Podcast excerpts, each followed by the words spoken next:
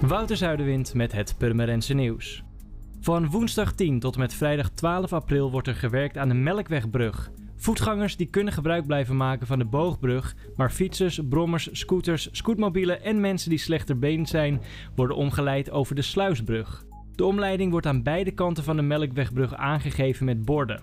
Als alle werkzaamheden volgens planning verlopen, is de brug vrijdag 12 april aan het einde van de dag weer te gebruiken.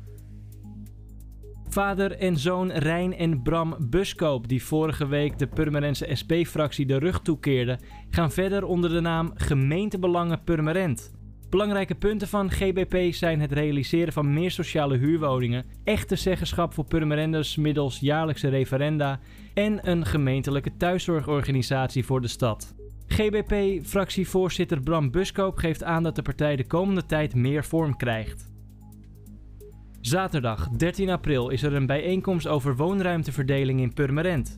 Inwoners zijn uitgenodigd om vanaf 3 uur s middags naar het stadhuis te komen en mee te praten over de sociale huurwoningen en doorstroming in de stad. Uit een enquête eind januari onder woningszoekenden in de regio bleek onder meer dat mensen die een scheiding doormaken en kinderen hebben voorrang moeten krijgen. Ook gezinnen met kinderen die bij iemand inwonen en thuiswonende jongeren in een probleemsituatie mogen voorrang krijgen. Aanmelden voor de inloop is verplicht en dit kan door te mailen naar wonen.purmerend.nl onder vermelding van Purmerend Woonverdeling.